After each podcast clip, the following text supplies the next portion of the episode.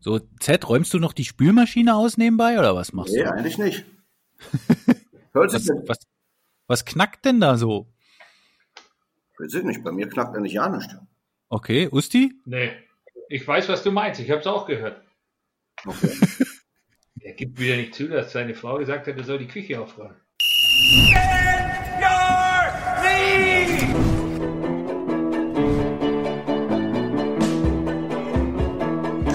Präsentiert von TheFan.fm.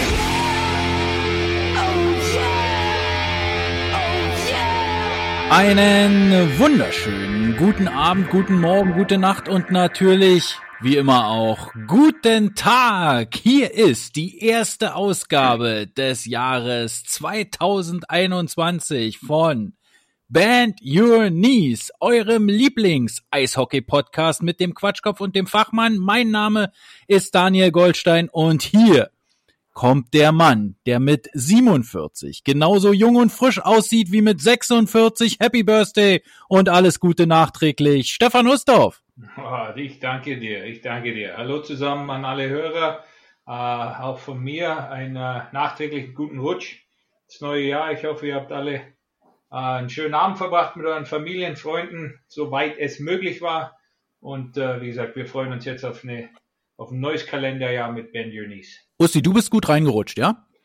Du, ich war, ähm, ja, ich war um zwölf noch wach, aber um Viertel nach zwölf dann auch schon nicht mehr. So, ich habe es dir gesagt, ich, mich interessiert Neujahr nicht. Ich bin gut reingerutscht, ja.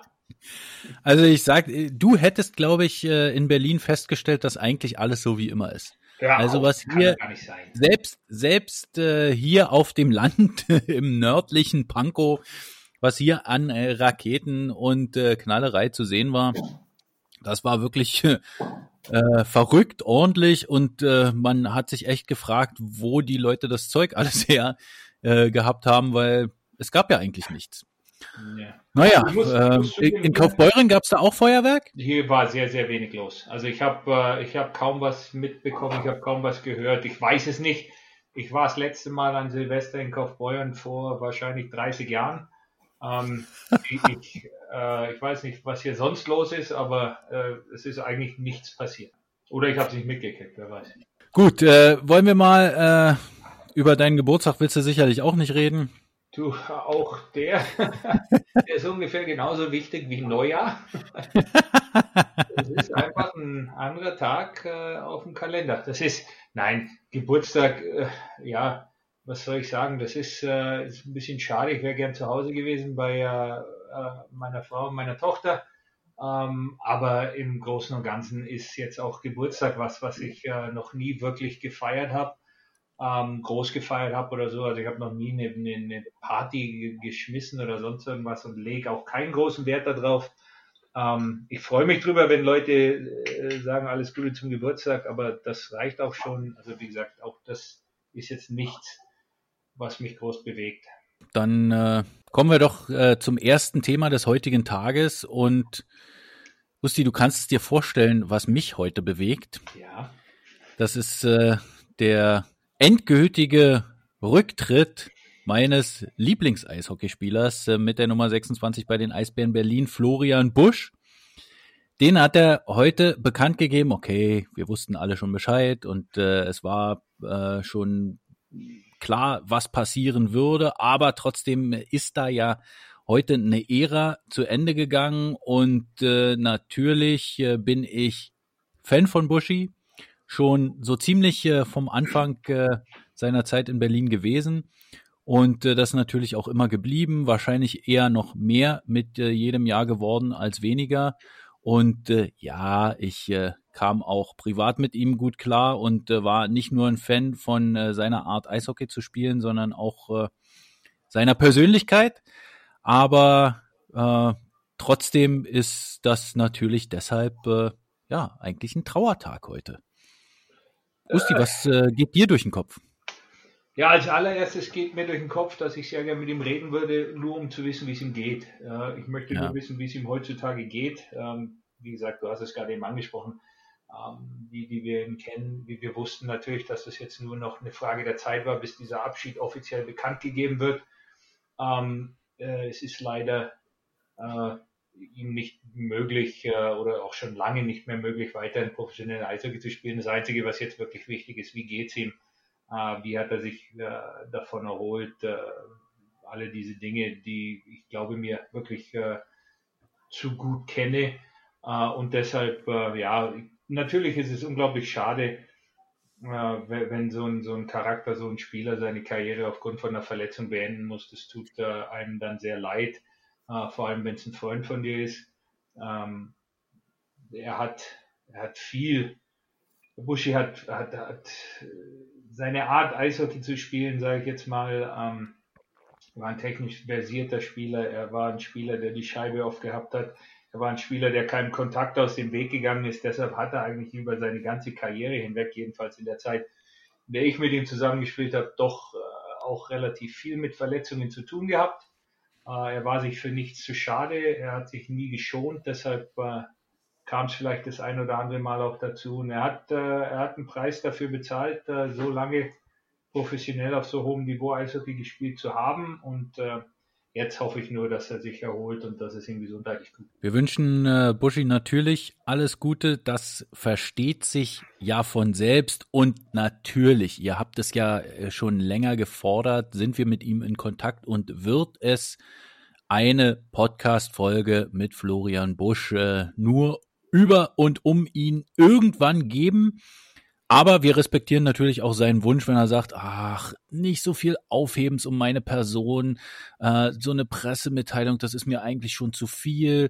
Und äh, ja, ich äh, würde lieber erst im Frühjahr irgendwie mit euch sprechen, dann machen wir das. Aber seid euch auch gewiss, wir werden ihn darauf festnageln. Und irgendwann wird er hier bei uns im Podcast auch vorbeischauen. Da bin ich ganz optimistisch. Vielleicht äh, könnt ihr über ihn das eine oder andere noch lesen. Heute sicherlich äh, auch online.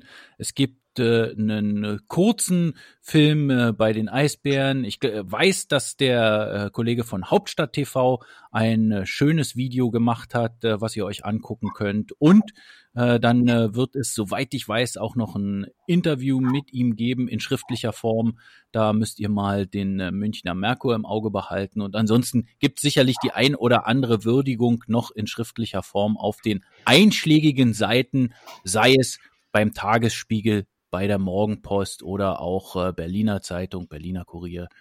Bei den Kollegen, die sich lange mit ihm beschäftigt haben und bei denen er auch immer natürlich für einen Spruch gut war und äh, auch seine Sprüche, die bleiben zum Glück äh, auch für die Ewigkeit und da erinnert sich sicherlich jeder an einen anderen, einen Lieblingsspruch. Ähm, Usti, hast du einen?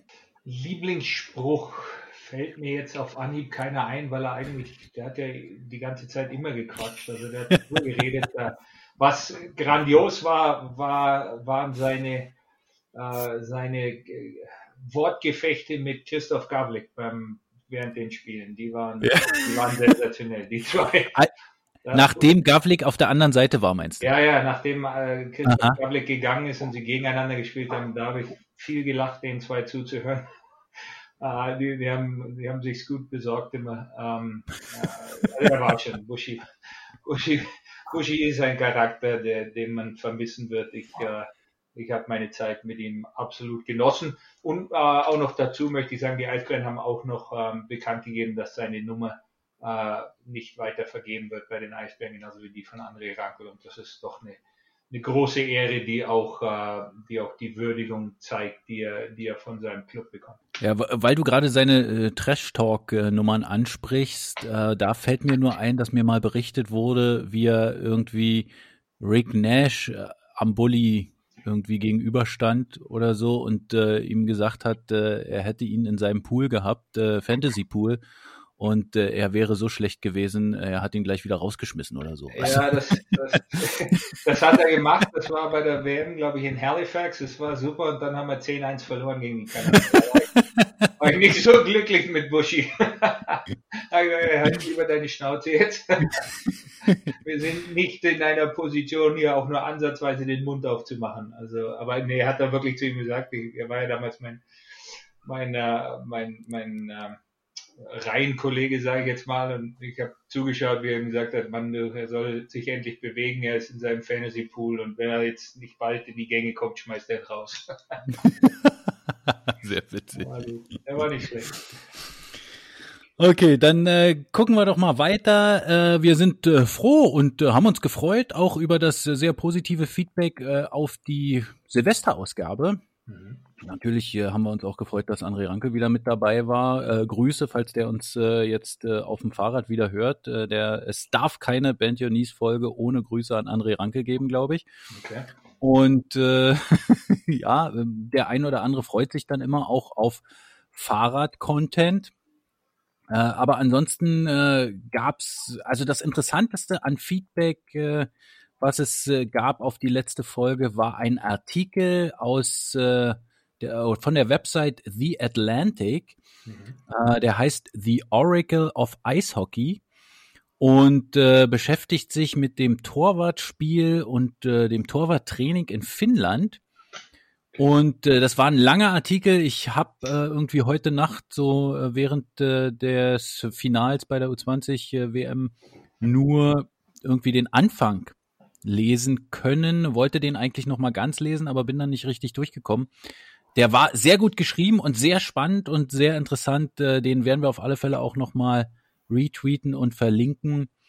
Den hatte Hockey Tammo uns äh, da zur Verfügung gestellt. Äh, das war wirklich ein spannendes Ding. Ansonsten gab es viele Grüße und Wünsche. Ähm, Dubi zum Beispiel hatte sich auch nochmal gemeldet, äh, schrieb Danke für zwölf herausragende Big Podcasts. Danke Stefan Ustorf für die beste Mecker-Ecke ever. Macht weiter so und macht's wie Kassel. Bleibt stabil. Frohes 2021. Und äh, ich glaube, das fasst alles einfach gut zusammen. Und äh, dann können wir auch schon zum Gast kommen, Usti, oder? Ja, Hast gerne. du noch irgendwelche Sachen, die li liegen geblieben sind von aus dem letzten Jahr? Aus dem letzten Jahr? Nee, aus dem letzten Jahr ist nicht viel liegen geblieben. Das, äh, das letzte Jahr, das wollen wir doch äh, vergessen darf man niemand. Man kann aus allem was lernen. Äh, man muss sich weiterentwickeln, weiter bewegen und das machen wir jetzt. Wir bewegen uns weiter, wir schauen nach vorne und äh, das war's dann. Absolut. Absolut, so machen wir es. Und äh, ich äh, würde dann äh, kurz nochmal unseren Gast vorstellen und dann, Usti, übergebe ich äh, an dich, weil dann habe ich erstmal genug gequatscht. Okay.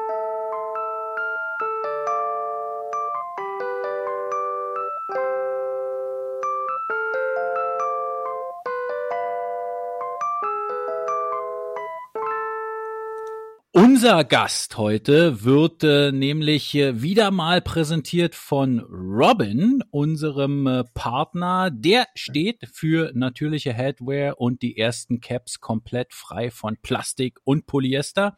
Jetzt shoppen und mit dem Code BYK15 15% Rabatt im Shop unter www.robin-shop.com erhalten. 100% Natürliche Materialien wie Bio-Baumwolle, Merino-Wolle sowie umweltfreundlichen Leinenstoff, der in einer kleinen Leinenweberei in Österreich entsteht, machen die Produkte einzigartig. Den Online-Shop, das hatten wir gerade schon erwähnt, findet ihr unter robin-shop.com und wenn ihr Rabatt erhalten wollt, dann benutzt einfach BYK15. Robin ist naturally stylish und 100% made in Germany und jetzt kommen wir zu unserem Gast. Er hat das Eishockeyspielen beim SC Dynamo Berlin von der Pike auf gelernt.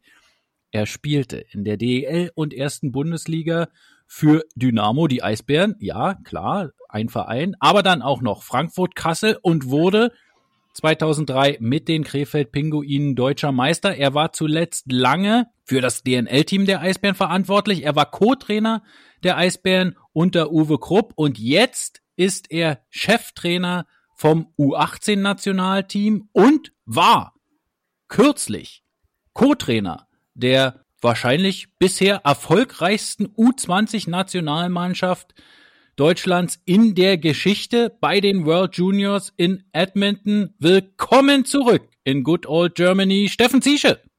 Hallo zusammen, grüße euch. Hast dich schon erholt von deinen Reisestrapazen? Ja, so langsam, aber man merkt's, äh, man merkt's noch. Äh, die Müdigkeit, die, die überkommt einen schon ab und zu noch. Also die, die Zeitumstellung, die wird schon noch ein paar Tage dauern, denke ich mal. Ja, ich glaube, du hoffst, ich hoffe, du hast ein paar Tage Zeit, dich zu erholen jetzt. Ja, auf alle Fälle. Äh, was man schon, äh, glaube ich, beschreiben kann als ja, Abenteuer, sage ich mal, glaube ich. Ich glaube, wir, wir wollen gleich, wir, wir fangen gleich damit an, weil das mit Sicherheit, das ist das, was die Leute jetzt am meisten In die Vollen, Usti. interessiert. Erzähl uns bitte, wie müssen wir uns deine vergangenen, ja, fast sechs Wochen jetzt, wie müssen wir uns die vorstellen? Wie viel, wie viel Kontakt mit der Außenwelt hast du wirklich gehabt? Also es hat, hat sich schon sehr, sehr minimiert, äh, der Kontakt. Also wir hatten uns ja am 6.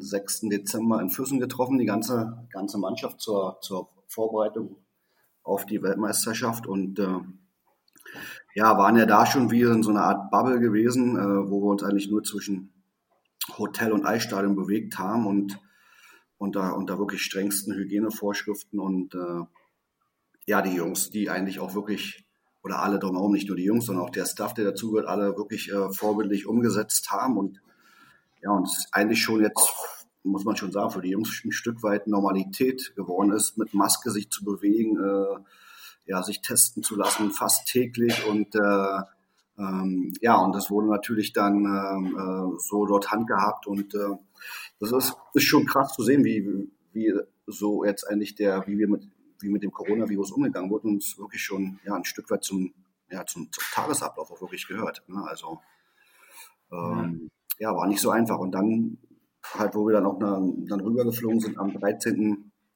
Dezember, angekommen sind am Flughafen in Edmonton, ja, der eigentlich, wo alle noch total euphorisch und optimistisch waren, dass, dass das losgeht und wir eine Woche lang davor in Füßen getestet wurden, alle negativ. Und wir kommen halt in Edmonton an, werden getestet, wie es äh, Protokoll vorgab. Und äh, ja, du siehst den Flughafen Osti, du wirst ihn kennen, wo für jeden Eishockey-Fan ein Schmankerl, äh, wie man so schön in Bayern sagt, wenn du da reinkommst und äh, die, die die Kofferausgabe wie in die Rolltreppe äh, äh, gemacht wurde äh, mit den Oilers-Logos drauf und alles dreht sich um Eishockey äh, und dann weißt du, du bist okay. im Mutterland des Eishockeys angekommen. Und äh, bis dahin war die Reise eigentlich wirklich okay, obwohl das schon mit, mit äh, Schwierigkeiten anfing. Der, der Flug, wir, ich glaube, ich weiß gar nicht, wie, wie viele Tage wir gefühlt geflogen sind, äh, mit zweimaligen Stop, einmal in Reykjavik, wo weiß ich, was die, wo die den Benzin oder hergeholt haben für ein Flugzeug, weil wir haben dort zweieinhalb Stunden die standen äh, im Niemandsland auf dem Flughafen irgendwo. Die Türen offen, war kalt und äh, äh, dann haben wir, das ist wir weitergeflogen endlich mal, haben dann nochmal in Halifax äh, nochmal zwei Stunden äh, äh, stehen müssen auf dem Flughafen und sind dann irgendwann in Edmond angekommen. Ja. Ja. Frage ich jetzt gleich, Charterflug. Genau. Coaching Staff und alles äh, Business Class, oder? Äh, nee, hätte man vermuten können, normal, wenn, ja. wenn man auch davon ausgeht, die, dass die IHF äh, für, für sowas verantwortlich ist und zumal äh, auch äh, die Offiziellen der IHF dabei waren alle. Äh, dem war leider nicht so. Ähm, wir sind mit einer kleinen also Propellermaschine war nicht gewesen, aber einer kleinen Chartermaschine geflogen mit den Schweizer, mit der Schweizer Nationalmannschaft zusammen und äh, das war eigentlich alles sehr beengt und nicht so komfortabel. Also die Maschine hatte schon ein paar Jahre auf dem Buckel. Ne? Okay. Ich, ich frage jetzt gleich, weil es ist natürlich für uns alle hochinteressant oder, oder, oder was, was wir ja, gerne wissen wollen. Ich weiß nicht, ob es dafür eine Erklärung gibt, aber im Endeffekt war die deutsche Mannschaft die einzige Mannschaft bei dieser WM, bei der Spieler positiv getestet worden sind. Irgendeine Erklärung dafür, wie das passieren konnte, was, was passiert ist oder, oder einfach Rätselraten? Ähm, ja, wie gesagt, also der, der, also es muss ja, es muss, je, also wir wissen nicht, wer letztendlich das reingetragen hat. Das ist wahrscheinlich auch nicht, nicht mehr äh, rückzuverfolgen. Auf alle Fälle muss ja jemand äh, gekommen sein, der der diesen Virus in sich hatte, aber der noch nicht ausgebrochen war, weil, wie gesagt, mhm. äh, wir hatten, wir, wir mussten 14 Tage bevor wir äh, zum ersten Treffpunkt nach Füssen kamen, äh, einen Test vorweisen, der negativ ist. Dann am, da mussten wir zum Anreisetag einen Test, äh, einen negativen Test vorlegen, der nicht älter als 48 Stunden war. Äh, und das war, wie gesagt, bei Jürgen dort, äh, der war negativ. Aber wir wissen ja, dass du diesen Virus dann in dir tragen kannst und der hat eine Inkubationszeit von sieben bis zehn Tagen, teilweise auch 14 Tagen. Mhm. Und genau mhm. in diesem Zeitraster muss sich der, muss sich jemand bewegt haben von den Spielern. Ja. Äh, weil, wie gesagt, in Füssen selbst, äh, in den sieben Tagen wurden wir fünfmal getestet. Mhm. Alle Tests waren negativ. Und ähm, ja, von daher muss halt jemand äh, einen Körper gehabt haben. Ne? Wie, wie schwer war das als, als Trainerstab in, jetzt mit den Jungs umzugehen, mit den Jungs zu kommunizieren? Ich meine, wir haben, äh, und das, das ist ja wirklich, das ist ja mal ganz abgesehen von den Jungs, die überhaupt nicht mitfahren konnten aufgrund der Regelungen, wie, wie jetzt ein, ein Lukas Reichlein, Nino Kinder, Tobi Ancicka und andere auch noch.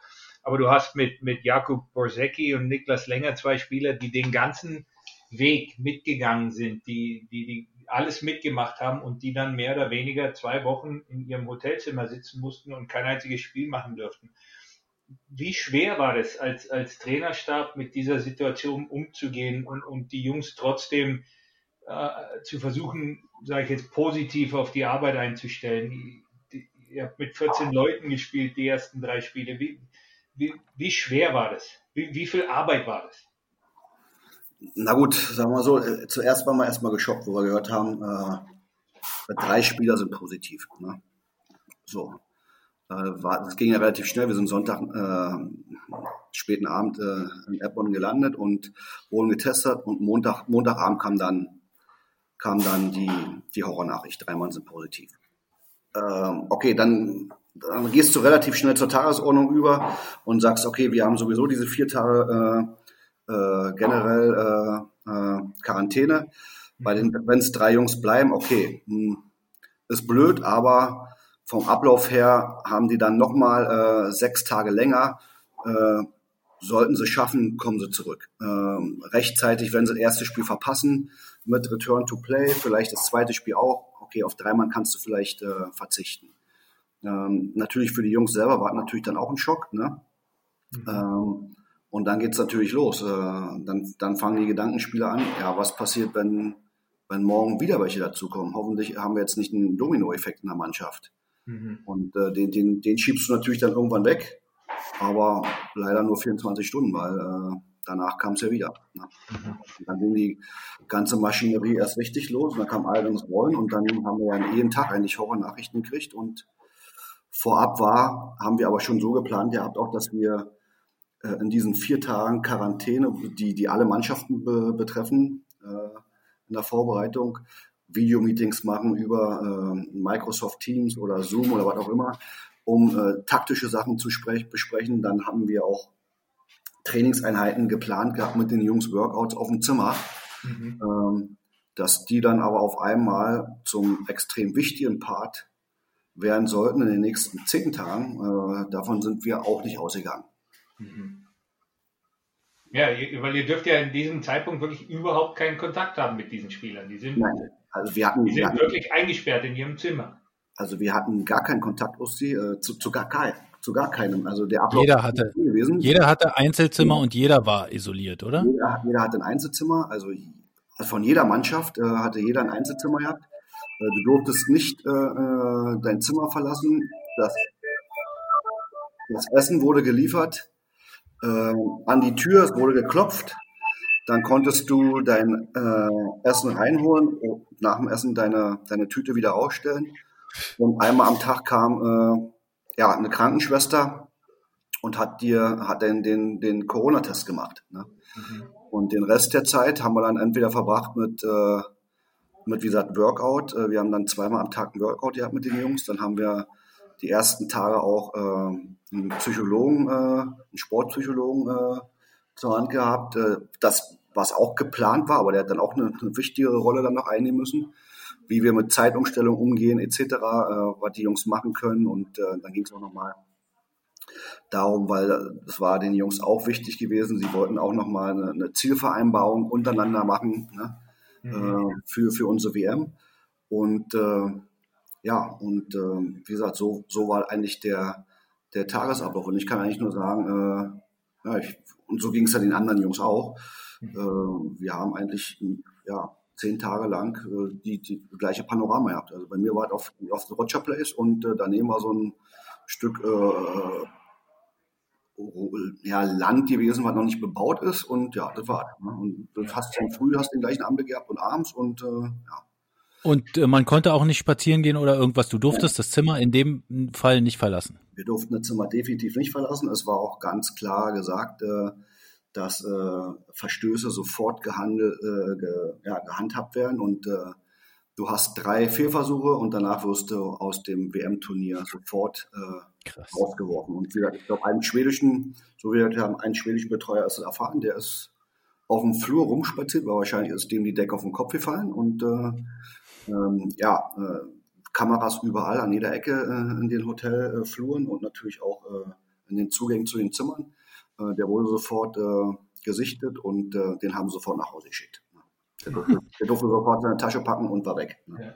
Und es ist ja auch, äh, jetzt, ihr dürftet ja auch danach, selbst also danach, als das Turnier anfängt, die Leute, die nicht mehr in Quarantäne gewesen sind und gespielt haben und alles, es gab ja trotzdem nur Weg vom Hotelzimmer zum Stadion und sonst nichts. Ja nicht so, dass ihr euch frei in Edmonton bewegen dürftet. Nee, gar nicht. Null. Also genau, du, du triffst auf den Punkt, Usti. Das war schon krass, dass wir eigentlich am letzten Tag am Tag der Abreise das erste Mal frische Luft geatmet haben nach äh, guten drei Wochen, muss man so sagen. Ja. Weil du durftest aus dem Hotel nicht raus. Ne? Ja. Ähm, du hast auch überall diese Tracker gehabt. Äh, an, an der Akkreditierung war auch ein äh, Tracker dran gewesen, der dich geortet hat. Ähm, ja, also der Weg ging eigentlich nur vom Hotelzimmer über den Fahrstuhl in, den, in die dritte Etage des Hotels zum Essens- und Meetingraum mhm. äh, und dann die Treppe runter äh, ins Eisstadion und der gleiche Weg wieder zurück. Darf ich eine Frage kurz, äh, Usti, noch einschieben? Ähm, stand äh, denn irgendwann mal zur Debatte, ob ihr wieder abreist oder ob ihr überhaupt spielt, weil ja die Voraussetzungen so schlecht waren? Also ja, so wenig Leute zur Verfügung? Definitiv. Äh, wenn, wenn wir äh, mehr infizierte Spieler gehabt hätten, als dann letztendlich die, die Mindestspielstärke bet, äh, betroffen hätte, mhm. dann, dann wäre für uns die Spielerei nicht möglich gewesen. Ne? Und äh, mhm. Äh, mit diesen mit den acht Jungs oder neun Jungs, die wir hatten, waren wir gerade noch so spielberechtigt gewesen. Ne? Okay. Mit, den 14, mit den 14 Spielern plus äh, zwei Torwarten, äh, also zwei mehr, dann wäre für uns eine Turniergeschichte gewesen. Also Im Endeffekt noch Glück im Unglück gehabt praktisch. Ja, wenn man so sagen kann, ja, hast du dann noch Glück im Unglück gehabt, ja, definitiv. Ne? Ähm, vielleicht ganz nebenbei, ähm, weil ich auch schon dort war, vielleicht kannst du den Leuten erzählen, hast du die Möglichkeit gehabt, dich in der Halle selber ein bisschen umzuschauen? Weil das ist schon ein, also was jetzt neue Hallen angeht, ist das schon wieder was ganz Besonderes, was ihr dort in Edmonton hingestellt habt. Ähm, ja, in der Halle konnten wir uns dann schon äh, in Die Möglichkeit gehabt, auch vielleicht in die Oilers-Kabine zu gehen oder, oder waren nee, da die Kanadier drin? Da waren die Kanadier drin gewesen, da äh, konntest du nicht rein. Äh, und äh, wie gesagt, überall stand auch Security. Du konntest da vorbeilaufen, klar. Äh. Aber letztendlich ähm, ähm, so viel, da konntest du nirgendwo rein. Ne? Also definitiv nicht. Und wir waren auch in der, unsere Kabine war ja auch am anderen Ende von dem Ring, äh, in der Trainingshalle, mhm. wo die Trainingshalle ist. Obwohl wir dort eigentlich noch Glück hatten, weil die Kabine sehr relativ geräumig war. Ich denke für die Zuschauer interessant, äh, die Kabinengröße äh, bestimmt sich nach äh, Weltranglistenplatz. Und äh, ja. umso oh, weiter ja, bist, umso größer oder umso schöner ist die Kabine, äh, umso weiter hinten du bist. Äh, äh ja. Genau. Kommt ich glaube, wir, wir, wir, hatten da die Klappstuhlabteilung, ne, wo Jungs auf die Klapp Und von daher hatten wir ja noch Glück gehabt mit der Kabine. Also die Schweizer, die waren im vorderen Trakt gewesen, die waren nicht begeistert, die waren nicht happy, weil einige Jungs sich auf Klappstühlen umziehen mussten und äh, die hatten da auch dann berechtigt, muss man sagen, äh, dann auch dort ihren Protest eingelegt, aber äh, ja. ja. da wurde dann auch nicht wirklich viel gemacht, so war man so. Jetzt zeig mir aber auch mal eine Arena, wo zehn vernünftige Eishockeykabinen auf einem Platz sind. Also das findest du ja nirgends, oder? Also ist nee, ja die, die Gedanken haben wir uns auch gemacht, welche, welche Stadt oder welches Land könnte nochmal so eine, so ja. WM unter solchen Bedingungen ausführen. Äh, eigentlich äh, ist uns nichts eingefallen. Da würde mir jetzt nicht groß was einfallen. Ähm, war mit Sicherheit ein bisschen anders. Z und ich haben, äh, haben unsere erste Juniorenband miteinander gespielt in äh, Tichy und Auschwitz in Polen. Uh. War, das war ein bisschen anders, glaube ich, oder? Oh ja. war das war, was war das, U18 oder was? U20. U20. U20 WM damals, wir sind damals aufgestiegen, das war die, die B-Gruppe oder, oder erste Division ja. oder was weiß ich, wie das jetzt heißt, also die B-Gruppe damals, haben wir zusammen gespielt äh, in Polen, haben im Finale gegen Polen gespielt und der damals Marius Czerkawski, ich weiß nicht, der sagt wahrscheinlich nur den Hockey-Fans was, lange in den NHL gespielt, ja. auch guter, guter Eishockeyspieler. Der hat da für Polen gespielt und der kam aus Tichy, es war seine Heimatstadt. Und wir spielen in Tichy das Finale gegen Polen, schlagen die, ich glaube, 5-2 vor Z, was werden es gewesen sein? 6.000, 7.000 Leute? Ja, ja, ja, das war schon. Also volles Haus. Ähm, natürlich keine Seele im Stadion für uns, ist auch klar. Das war wirklich, also du lachst jetzt, wir sind damals, wir haben das Spiel gewonnen, wir sind in die Kabine gegangen, wir haben uns umgezogen, wir sind mit Polizeischutz zum Bus gebracht worden und sind zwölf Stunden nach Hause gefahren. Ja. Und also ja. das, das war interessant. Das war, das ja, war interessant. und dann kommt ja noch der Klassiker dazu. Ähm, wir, nochmal schönen Dank an die davor äh, gehenden Generationen, die ja abgestiegen sind. Äh, die AWM wäre in Anchorage gewesen und äh, darauf haben wir natürlich uns auch gefreut. Ja. Auf den neuen Bundesländern und na, kam natürlich nicht. Also sind wir wieder dahin gefahren, wo wir schon 20 Jahre vorher gefahren sind. Hey, ja. hey. Ich habe ich hab, ich hab vier U20 WM, Entschuldigung, eigentlich war ich verletzt, drei U20 WMs gespielt in Tichy, in Kaufbeuern und Füssen und in Ostrava. Also ich habe genau. hab nur Granaten gezogen in meiner Nachwuchskarriere. Genau, die zweite war ja dann, äh, dann so in Kaufbeuern und Füssen war. Ja. Wo wir aufgestiegen sind, dann hat dann der DB entschieden, äh, ja okay, dann machen wir die AWM zu Hause. Ich gesagt, na prima. Ne? genau. Alles andere fliegt über einen großen Teich und was weiß ich du und wir schrubbern mit dem Bus in, in, ja, im Ostblock rum. Ah, interessant. Das war 1990, oder? Ja. Uh, Tichy war 90, ja genau, oder? Ja. Oder 91. Also 90, 91 und dann ja. genau Füssenkaufbeuren war 91, 92. Ja. Ja. Oh, okay. Ja, dann kommen wir doch mal wieder zurück. 30 äh, Jahre später ähm, war es dann so, dass äh, ihr dann spielen konntet mit einer sehr dezimierten Mannschaft. Habt ihr da, was habt ihr da taktisch gesagt? Was, also wie habt ihr die eingestellt? Äh, habt ihr äh, die Taktik verändert oder ist sie gleich geblieben?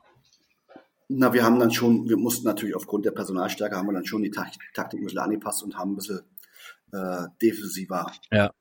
versucht zu agieren in den, in den ersten beiden Spielen, weil, weil uns ja klar war, mit 14 Mann, äh, das wird nicht funktionieren. Mit neun Stürmern, fünf Verteidigern wird relativ schwer werden und äh, das hat man ja dann auch gesehen, äh, leider Gottes im zweiten Spiel, ne, äh, mhm. wo wir dann schon abgestraft worden sind äh, von den Kanadiern. Ne. Ähm, ja, also wir haben die Taktik definitiv angepasst. Ne? Äh, gerade im Vorcheck haben wir gesagt, wir stehen ein bisschen weiter höher, wir gehen nicht so tief rein und versuchen die neutrale Zone mehr äh, kompakt äh, zuzumachen und äh, um, um halt auch wirklich Kraft zu sparen. Ne? Ja, ihr habt aber, wie gesagt, als, als, als Fan und als Zuschauer, selbst im ersten Spiel gegen Finnland meiner Meinung nach, die Leistung war, war wirklich hervorragend, vor allem unter den Umständen.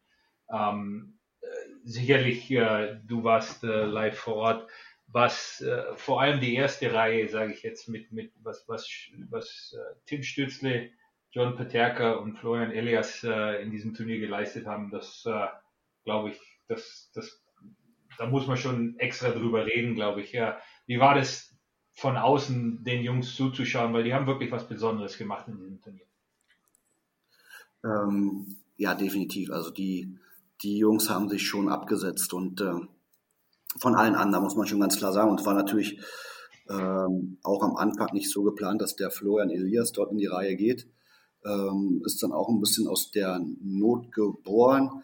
Ähm, aber wie der Junge sich dann auch angepasst hat äh, äh, gegenüber den beiden Jungs, äh, nicht nur vom Tempo, auch vom, vom Spielerischen her, äh, das war schon schön zu sehen. Und umgedreht natürlich auch, wie die beiden Jungs ihn auch äh, aufgenommen haben und ihn natürlich auch unterstützt haben. Ähm, äh, und gerade voran auch der, der Tim, der auch die, die Kapitänsrolle bei uns hatte, ähm, kann ich nur äh, immer wieder sagen, in den jungen Jahren schon absoluter Leader, eine wirkliche Persönlichkeit, der, also bei einer verletzungsfrei bleibt, seinen Weg gehen würde. Ein fantastischer Mensch, fantastischer Spieler. ähm, ja, wo ich eigentlich nur große Dankeschön immer wieder sagen kann, wie er auch die Mannschaft in der Zeit auch versucht hat zu führen, äh, sie unterstützt hat und äh, einen wirklich riesen Job gemacht hat.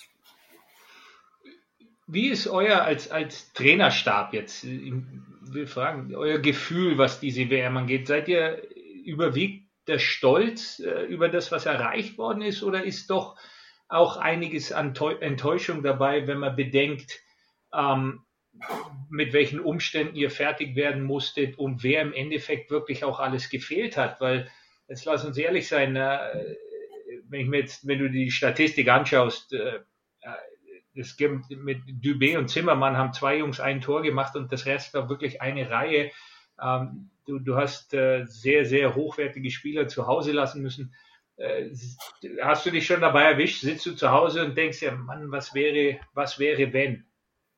Was ja, glaubst du, wäre möglich gewesen? Brauchen wir nicht überreden. Du, du stellst dir immer dann die Frage. Ne? Ähm, erstens stellst du die Frage, äh, ja, macht es überhaupt noch so Sinn, hier zu spielen mit 14 Mann? Ne? Ja. Wie, wie soll das funktionieren? Ne?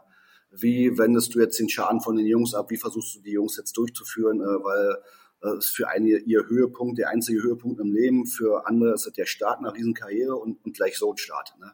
Mhm. Ähm, dann geht's weiter, ja, okay, äh, dann fängt das Turnier an, du spielst gegen die Finnen relativ gut, äh, weißt aber, okay, 24 Stunden später kommt der Kanadier, der sein erstes Spiel hat, der natürlich äh, performen will und äh, zeigen will, was Sache ist, was er letztendlich auch gemacht hat. Ähm, ja, und dann äh, geht's ja wieder weiter, weil dann kommt der Slowake und dann kommt der, der Schweizer, wo, wo wir uns ja äh, absolut berechtigte Hoffnung gemacht haben im Vorfeld der WM, die beiden Mannschaften kannst du schlagen. Und gegen den Finn haben wir uns auch was ausgerechnet. Ne? Mhm. Äh, und du weißt genau, es fehlt dir halt äh, Nino Kinder, es fehlt dir äh, Lukas Reichel, es fehlt dir Moritz Seiler. Gar nicht mhm. auszudenken, wenn der noch in der, in der Reihe äh, mit Stützle gespielt hätte. Ähm, äh, auch gerade in, äh, in, Bezug auf Überzahl, ne? ähm, was da noch möglich gewesen wäre, ne? obwohl unser Überzahl schon außergewöhnlich gut war dieses Jahr, äh, muss man auch sagen. Ähm, ja, da, da stellt man sich schon die Frage, was wäre, wenn, aber ähm, letztendlich in unserem Job musst du immer mit solchen Sachen rechnen ähm, und musst dann relativ flexibel sein und äh, ja, und das Bestmögliche dann daraus machen. Ja, aber da muss ich auch nochmal, ich kann es wieder nur nochmal sagen, die Arbeit, äh, die Spieler, klar, aber ich glaube, die Arbeit von, äh, von Tobi, dir und Alex Dück und, und auch allen anderen Beteiligten, ob, ob Betreuer und, und medizinischer Stab, der dabei war, das verdient wirklich äh, Applaus. Da, da können wir alle äh, stolz sein auf das, was ihr in der Lage wart, unter diesen Umständen für diese Jungs auch zu tun. Also da ziehe ich meinen Hut vor. Ja, vielen, vielen Dank, Osti. Aber das war auch, äh, das war wirklich eine Herausforderung und ähm, oftmals wirklich an der Grenze der Belastbarkeit und äh, wo wir auch gedacht haben, mei, ähm, ja, jetzt geht es eigentlich nur darum, dass wir die Jungs äh, heil nach Hause bringen, gesund nach Hause bringen, gerade nach, äh, wo klar war, wir spielen mit neun Stürmern, fünf Verteidigern, mhm. dann denkst du dir auch, naja, wie, wie soll das Turnier nicht enden? Eigentlich haben wir jetzt nur noch die Verantwortung, dass wir die Jungs ähm, gut durchs Turnier bringen ähm, und vor allen Dingen gesund wieder nach Hause, dass die gesund nach Hause kommen und äh, dass dann letztendlich dann so eine, so eine, so eine Geschichte daraus dann entsteht und ähm, ja, so glaube ich, schreibt nur der Sport und ist auch nur im Sport möglich. Ne? Mhm. Irgendwie so schöner zu sehen, dass dann doch äh, irgendwie noch so, so, so, so ein ja, wie so ein Märchen entstehen kann, ne, woran keiner vorher geglaubt hat.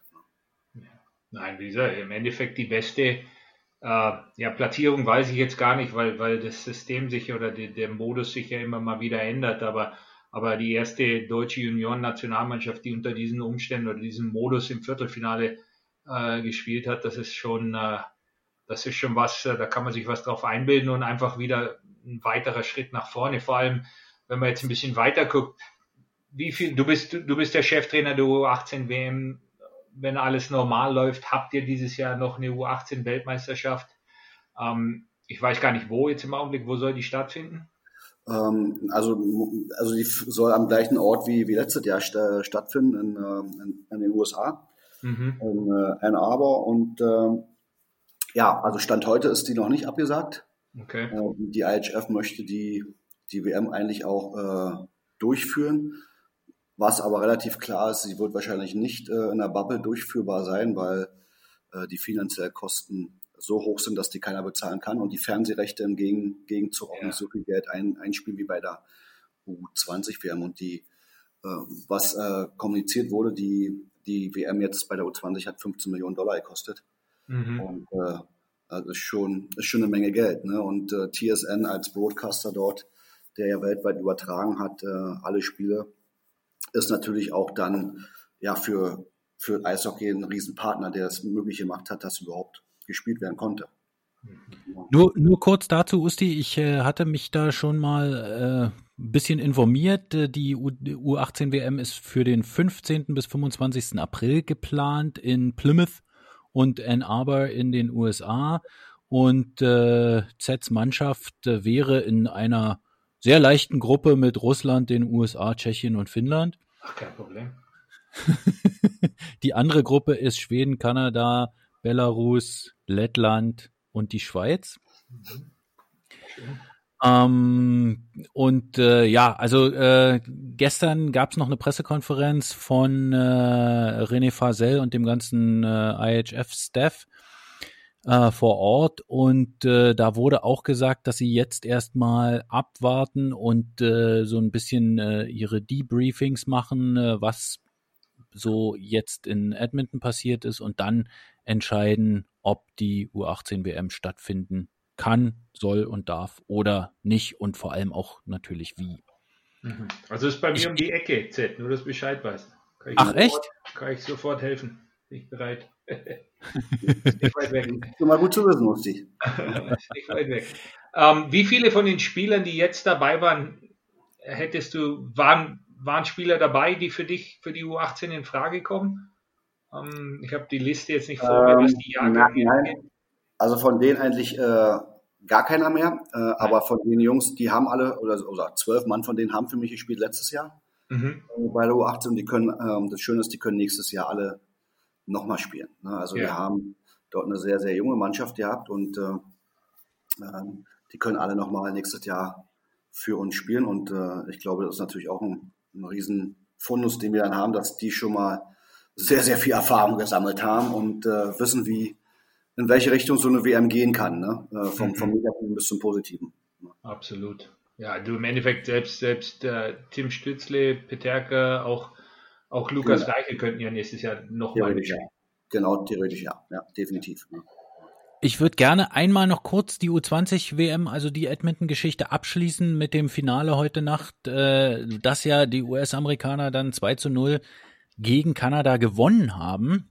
Und die Finnen sind Dritter geworden, haben die Russen geschlagen. War das jetzt für euch eine Überraschung? Ähm, also der Sieg der USA war ja dann doch nicht ganz so erwartet, oder? Usti? Ja, ich glaube, da muss man schon sicherlich, das kannst jetzt auf zwei Arten oder zwei Weisen sehen. In dem Sinne, die ähm, über das gesamte Turnier hinweg gesehen, muss man das eindeutig als Überraschung werten. Die Kanadier hatten in dem ganzen Turnier vorher nicht ein einziges Gegentor bekommen bei 5 gegen 5. Äh, die, die Gegentore waren alle in Unterzahl. Also das ist schon, die Kanadier haben auch eine Mannschaft, das war eine spezielle Mannschaft, 19 Erstrunden Draftpicks, das ist schon was ganz was Besonderes. Äh, auf der anderen Seite musst du die Vergangenheit anschauen und die letzten vier Mal, dass sich diese zwei Mannschaften in einem Finale gegenübergestanden haben, hat das jedes Mal Amerika gewonnen. Ähm, also die USA weiß, wie sie in solchen Situationen Kanada bezwingen kann. Und sie haben es auch jetzt wieder gemacht. Und sie haben es vor allem auf eine Art und Weise gemacht, meiner Meinung nach, die ich sehr, sehr beeindruckend fand. Äh, die Amerikaner waren gestern klar die bessere Mannschaft und haben dieses Spiel absolut verdient gewonnen, äh, weil sie den äh, Kanadiern wirklich keinen Zentimeter Platz gegeben haben, kein, keine Zeit zum Atmen und äh, natürlich gestützt auf eine wirklich sehr, sehr gute Torhüterleistung, aber sie waren einfach besser, meiner Meinung nach, gestern und haben verdient gewonnen. Z, was sagst du? Nee, kann ich eigentlich mit Osti nur zustimmen. Taktisch hervorragend eingestellt, äh, ja. taktisch diszipliniert gespielt, von der ersten bis zur letzten Sekunde ähm, verdient gewonnen. Sicherlich äh, hatte der, haben die Kanadier schon im letzten Drittel nochmal versucht, das Spiel zu drehen und auch ihre Möglichkeiten gehabt. Wer weiß, was passiert wäre, wenn der Alleingang reingegangen wäre. Ähm, ob dann vielleicht noch was geht, aber grundsätzlich der Sieg völlig verdient für, für die Amerikaner. Und äh, wie gesagt, äh, wenn man das Spiel beobachtet hat, äh, da muss man schon sagen, vom, vom Niveau her, wie, wie die Amerikaner äh, taktisch dort agiert haben und vor allem auch mit, mit der Geduld und der Abgeklärtheit der Jungs in dem Alter, das war schon, war schon äh, überragend zu, anzuschauen. Ne? Also da, da muss man schon sagen, zum Teil, wenn man DL-Eishockey schaut, äh, ja, das ist dann schon, das ist dann schon nochmal ein Unterschied. Ne? Das ist wirklich so. Ne? Du lachst jetzt, also ich, ich schaue sehr viel Eishockey an zur Zeit und, und ich habe selbst mein Vater schaut sehr viel Eishockey mit mir an und der hat jetzt, glaube ich, drei Tage hintereinander zu mir gesagt, er würde sich jedes Mal lieber die U20 anschauen wieder. Ja. Also, Aber da bin ich sowieso dabei. Also das, das macht ja so viel Spaß, ja. äh, da zuzugucken. Äh, natürlich, okay, äh, Z, tut mir leid, ich muss es noch einmal sagen, aber auch so ein Tim Stützle und äh, äh, wie, wie du es auch schon beschrieben hast, äh, wenn der da äh, übers Eis fährt, aber auch der Rest, also da, da sind so viele, so viel Energie auf dem Eis und äh, auch äh, trotzdem auch so viel Talent. Äh, das ist ja unglaublich. Also ich muss auch dazu sagen, also ich glaube, man spricht ja oft, äh, je älter wir werden, desto spricht man von bestimmten Ereignissen oder so und jeder spricht immer von der Weltmeisterschaft damals in Grand Forks, das war glaube ich 2003. Äh, der, der 85er Jahrgang damals, äh, die Jungs haben da mitgespielt. Also man sagt, das war damals die beste kanadische Junioren-Nationalmannschaft aller Zeiten. Äh, in zehn Jahren wird man mit Sicherheit noch viel über diese WM reden und wird über die Spieler reden, die in dieser WM teilgenommen haben, weil äh, da sind wirklich ganz besondere Jungs mit dabei, ob das jetzt äh, von uns Tim Stützle und John Peterka sind, ob das von den Kanadiern äh, Owen Byram ist und, und, und, und die Leute oder, oder, oder Turcotte von USA, Zegras. Da sind, da sind äh, zukünftige Superstars, die bei diesem Turnier mitgespielt haben, äh, die, die die NHL in den kommenden äh, zehn Jahren mit dominieren werden und mitprägen werden. Also das war schon ein bisschen, glaube ich, ich habe viele Weltmeisterschaften gesehen in der Vergangenheit. Das war was Besonderes, was da passiert ist. Ja, weil du halt auch die besten, die besten Jungs der, der Welt in ihrem Altersbereich vor Ort hast und äh, eigentlich ein Schaufenster für die, für, für große Karrieren, die starten werden. Ne? Und äh, die Jungs schon so weit sind, äh, ja, äh, spielerisch und äh, unglaublich und, und unfassbar zu sehen, auf welchem Niveau die dort auch immer wieder agieren. Ne? Z, jetzt ist ja so ein Turnier auch immer so ein bisschen wie so ein Klassentreffen. Äh, man trifft den einen oder anderen. Selbst äh, für mich am Fernseher war es so ein bisschen so. Da hast du dann äh, irgendwie Alex Turcott äh, gesehen für die USA, wo ich äh, nach den ersten zwei Spielen oder so noch erstmal gucken musste, ob der überhaupt dabei ist, weil er irgendwie äh, wenig äh, punktetechnisch in Erscheinung getreten ist. Äh, hat sich die Tore dann äh, so fürs Halbfinale und Finale aufgehoben, ähm, der ja auch in Berlin in diesem Jahr schon war. Ähm, dann hast du äh, äh, dann natürlich haben wir dich gesehen, äh, André Kreidler äh, aus dem äh, Eisbären Physio Team. Äh, dann habe ich äh, bei den Finn Anti Mietin äh, an der Bank äh, gesehen, äh, den Ex-Eisbären, der da auch als Co-Trainer äh, durchaus engagiert äh, zu Werke gegangen ist. Hast du noch jemanden getroffen, gesehen? Konntest du dich überhaupt da mit äh, jemandem noch unterhalten, den du irgendwie noch von früher kanntest äh, und mit dem man sich dann austauschen konnte? Äh, ja, du siehst ab und zu schon hier den einen oder anderen, wie du das hast, äh, vom, von, von den Finnen. Ähm, über die Jahre hinweg kennt man den, den einen oder anderen. Äh, bei den Slowaken, äh, der, der Petrovic, äh, ja, der, der Cheftrainer, den man kennt. Äh, aber letztendlich äh, bleibt es immer beim Smalltalk, weil du nicht wirklich viel Zeit hast. Und dieses ja. Jahr ist auch extrem äh, ja, beschränkt. Muss man sagen. Äh, jeder hatte seinen Raum und äh, wurde wirklich auch darauf geachtet, dass kein Kontakt zu anderen Mannschaften ist. Äh, mhm. selbst dieser obligatorische Handschlag äh, nach dem Spiel äh, fiel, fiel ja weg. Den gab's, selbst den gab es ja nicht. Ähm, ähm, wir, wir haben dann letztendlich äh, für uns entschieden nach dem Russland-Spiel, dass wir hingehen zu, zu den Trainerkollegen und uns dort verabschieden. Und ich glaube, es ist auch sehr gut angekommen ähm, beim, beim äh, Igor Larionov und seinem Staff. Ähm, auch als Frage des Respekts äh, gegenüber der anderen Mannschaft. Äh, aber selbst das ist ja, äh, war ja nicht möglich gewesen, ne? großartig. Mhm. Von daher fiel auch viel, viel runter, leider Gottes. Das ist immer schade, weil man sieht dort sonst viel, viel Leute, ja. äh, mit denen man äh, viele schöne äh, Erlebnisse hatte und äh, gibt es immer wieder Geschichten zu erzählen und äh, man freut sich, die Leute wieder zu sehen. Aber es war dieses Jahr überhaupt gar nicht möglich. dürftet ihr in die Halle, um andere Spiele live anzuschauen oder musstet ihr, dürftet ihr das auch nicht? Ähm, durften wir schon, äh, aber auch wieder unter anderen Bedingungen. Also du durftest nicht auf der Tribüne sitzen, sondern äh, wir mussten dann die Spiele anmelden und du konntest dann in, in, in die Logen rein. Ne? Mhm. Ähm, aber es war so kalt, es war so unfassbar kalt äh, dort in der Halle. Also du konntest nur in wirklich dicker Winterjacke und Mütze sitzen, weil sonst äh, war, wäre die Gefahr da gewesen, äh, krank zu werden. Ne? Und äh, mhm. die Jungs haben wirklich auch überschaubar nur Spiele geschaut und dann auch eigentlich nicht über volle Länge und äh, ja, also war unfassbar kalt, also Wahnsinn. Ne? Usti hat es jetzt vorhin schon angesprochen, äh, deine, deine eigentliche WM, die äh, U18 WM, äh, soll noch stattfinden. Wo stehst du denn da mit dem Kader momentan? Äh, und äh, was sind die nächsten geplanten Maßnahmen? Na gut, also da, da also die ist ja auch eine never-ending Story, äh, leider Gottes, äh, weil wir haben bis jetzt auch nur einen Lehrgang gehabt in der Saison und hatten eigentlich schon, äh, wenn ich mal hochrechne, wir hatten den im Juli, im, im August sollte einer sein, dann November, Dezember äh, wollten wir eigentlich unseren Titel verteidigen in, in der Schweiz beim Fünf-Nationen-Turnier, den wir vorher ja erstmalig auch gewonnen haben. Äh, mhm. äh, nicht möglich und jetzt wäre eigentlich die nächste Maßnahme im Februar und dann eigentlich nur noch die WM-Vorbereitung äh, und dann ähm, die WM als solches. Also mhm. da ist nicht mehr viel Zeit. Und äh, wie gesagt, wir haben uns bis jetzt einmal getroffen als Mannschaft und ähm, da wird mir eigentlich auch schon Angst und Bange, äh, wenn ich daran denke, dass wenn die WM stattfindet und wir vielleicht die Februarmaßnahme nicht haben, wo wir fairerweise Stand heute davon ausgehen müssen, dass äh, ich glaube, wir doch nicht verantworten können, mit den Jungs irgendwo hinzufahren mhm. und spielen, äh, dass wir ähm, ja dort äh, auch äh, schwere oder große Herausforderungen haben werden. Ne? Ja, noch, noch schlimmer in, in, dem Sinne, wie viele deiner Spieler äh, sind denn im Augenblick überhaupt aktiv?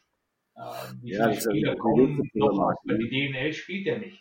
Und genau, da haben wir natürlich auch einen absoluten Wettbewerbsnachteil gegenüber den anderen, weil der, der der Schwede spielt, der Finne, der Österreicher, der Tscheche, der Schweizer, die spielen alle natürlich mit, mit Unterbrechung wieder mal, aber die spielen und wir spielen seit, seit November gar nicht mehr. Und äh, mhm. teilweise ist ja nicht mal mehr Training in, in den Vereinen äh, äh, durchführbar, weil nicht erlaubt ist. Was, wo ich sage eigentlich auch, äh, da widerspricht sich schon einiges. Äh, die, die sollen in die Schule gehen, sollen Schulsport machen, mhm. ähm, aber dürfen in den Vereinen keinen Sport machen. Und äh, gerade in diesem Altersbereich, von dem wir reden, der elementar wichtig ist, der sollte schon als, als Spitzensport angesehen werden, was er ja auch ist, weil es sind ja keine Hobbysportler, um jetzt nicht den Hobbysportlern äh, zu nahe treten zu wollen, aber sie sind Leistungssportler, Hochleistungssportler, die zweimal am Tag trainieren und sie haben diesen Status einfach nicht und dürfen deshalb auch nicht trainieren. Ne? Und äh, wenn du dann hörst, dass ein Trainerkollege wie der Schorsch Holzmann seit äh, Wochen in äh, Kurzarbeit ist und äh, zu Hause in, in Fronten äh, äh ist oder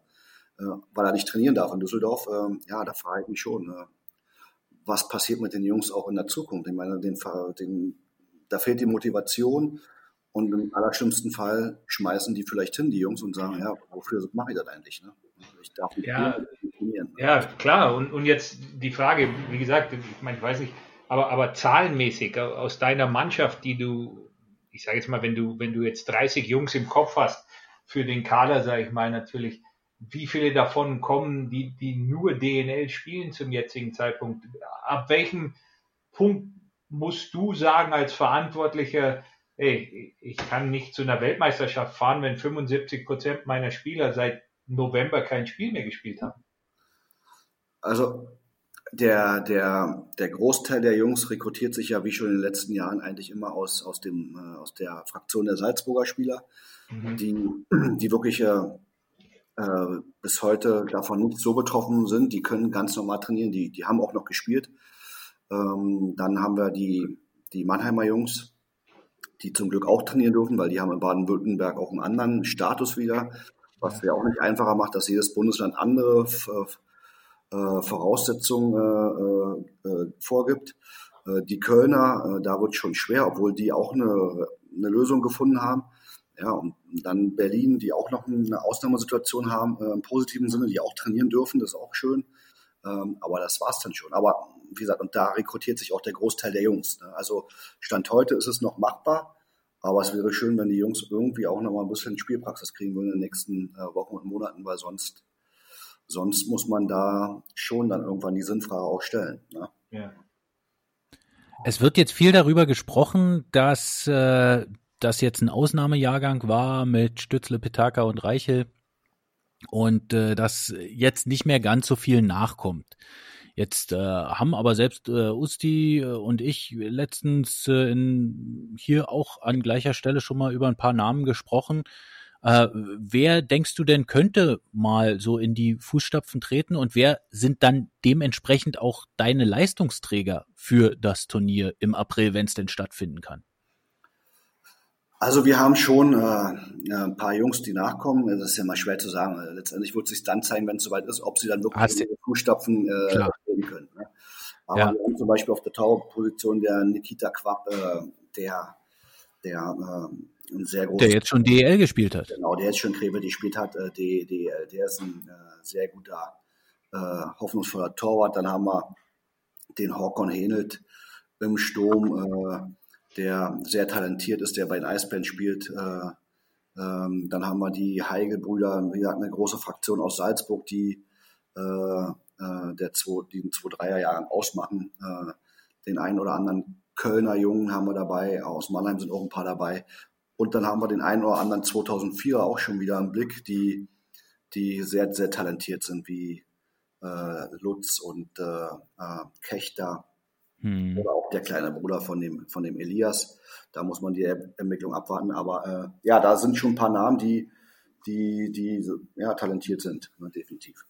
Hast du Luca Hauf auch schon auf dem Schirm? Ja, natürlich. Der Krefelder Junge Luca Hauf ist ja. auch, äh, auch dort im, im, Blickfeld von uns, definitiv. Oder Hafenrichter auch. Also da gibt es schon den einen oder anderen 2004er, mhm. ähm, die wir im Blick haben, die ich auch schon gerne getestet hätte aber leider äh, ja, ist es nicht möglich gewesen. Na klar, aber ich nehme jetzt, also Luca Hauf nenne ich deshalb, weil äh, mir der jetzt schon wirklich des Öfteren auffällt, weil er halt die Möglichkeit hat, in Krefeld in der Oberliga zu spielen, in der U23-Mannschaft genau. und da für einen 16-Jährigen doch äh, auf sich aufmerksam macht. Äh, das, ist schon, das ist schon äh, nicht so verkehrt, wie man als 16-Jähriger in der Oberliga äh, auf so einem Niveau spielen kann. Das ist, das ist schön zu sehen. Äh, und wie du gerade gesagt hast, da gibt es mehrere Jungs. Ich hoffe wirklich sehr, ähm, dass das alles stattfindet, dass das alles bald wieder in seine geregelten Bahnen kommt, weil ähm, ja, na klar, man macht sich Sorgen, was wirklich, man macht sich Sorgen, was mit den, den Karrieren dieser Jungs passieren kann, wenn die äh, wieder nicht die Chance bekommen, auf diesem Niveau so ein Turnier zu spielen. Und äh, das ist alles nicht so einfach. Also ja. muss man schon ein bisschen äh, Mitgefühl haben. Jetzt äh, sind wir völlig natürlich irgendwie zu Krefeld äh, geschlittert äh, und haben festgestellt, dass die gerade mit der U23 äh, und ja, auch Tim Stützle kommt aus Krefeld, äh, ja ganz gute Arbeit im Nachwuchsbereich machen. Steffen, du als Krefelder Legende, ähm, das wollte ich auch noch mal kurz fragen, weil du sicherlich mit einem Auge oder vielleicht ein bisschen weniger, aber trotzdem immer noch so ein bisschen auf die Pinguine guckst. Wie guckst du da hin momentan? Ja, das ist natürlich äh, ähm, gut. Also fangen wir mit der Oberliga anfangen. Die haben natürlich letztendlich den Berliner Weg schon kopiert, äh, muss man ganz klar sagen. Mhm. Äh, was auch völlig lobenswert ist und äh, müsste eigentlich viel, viel mehr gemacht werden in Deutschland, weil selbst äh, und man kann ja dann nur eigentlich als Erfolgsgeschichte davon reden, was in Berlin damals passiert ist weil da mhm. wurden ja die Jungs entwickelt, äh, nicht nur für, für, Ber für Berlin, sondern weil man sieht, äh, wer alles dort durch diese Oberliga-Mannschaft gegangen ist und heute noch äh, spielt in der DEL, ähm, ist es schon, schon immer wieder begrüßenswert und deswegen ein guter Schritt von Krefeld, dass sie es gemacht haben und auch daran festhalten. Ähm, und der Erfolg wird ihnen auch recht geben, definitiv, ne, äh, in den nächsten Jahren. Äh, ja, und zur DEL, gut, äh, das ist halt, ähm, schwer zu beurteilen, weil ich bin auch relativ weit weg jetzt ja, davon. Äh, gut, da ist eine neue Führungsriege am, am Berg, was grundsätzlich erstmal lobenswert ist. Ob das jetzt äh, äh Kanadier sind oder äh, Schweden, Amerikaner oder jetzt äh, in dem Fall dort mehr die, die russische Schiene ist oder lettische Schiene, die dort am äh, lettischen Sportdirektor haben. Das ist für mich eigentlich erstmal uninteressant. Äh, wichtig ist, dass der Standort Krefeld erhalten bleibt, äh, was ja auch nicht so wirklich klar war in den letzten Jahren immer wieder. Ähm, dort scheint finanziell, was ich jetzt so erstmal vom Weit mitkriege, finanziell alles erstmal in geordneten Bahnen zu sein. Und jetzt muss man halt schauen, dass man halt sportlich auch wieder ein bisschen äh, einen Grund reinbekommt, äh, weil Krefeld schon ein Traditionsverein ist, der in die DL meines Erachtens gehört und man dort auch eine Eishockey-begeisterte Stadt hat. Aber man muss da Ruhe haben und man muss dort ordentlich arbeiten mit den Leuten und kommunizieren. Und dann, glaube ich, ist das schon ein Ort, wo man, wo man äh, ja auch äh, gut arbeiten könnte. Ne?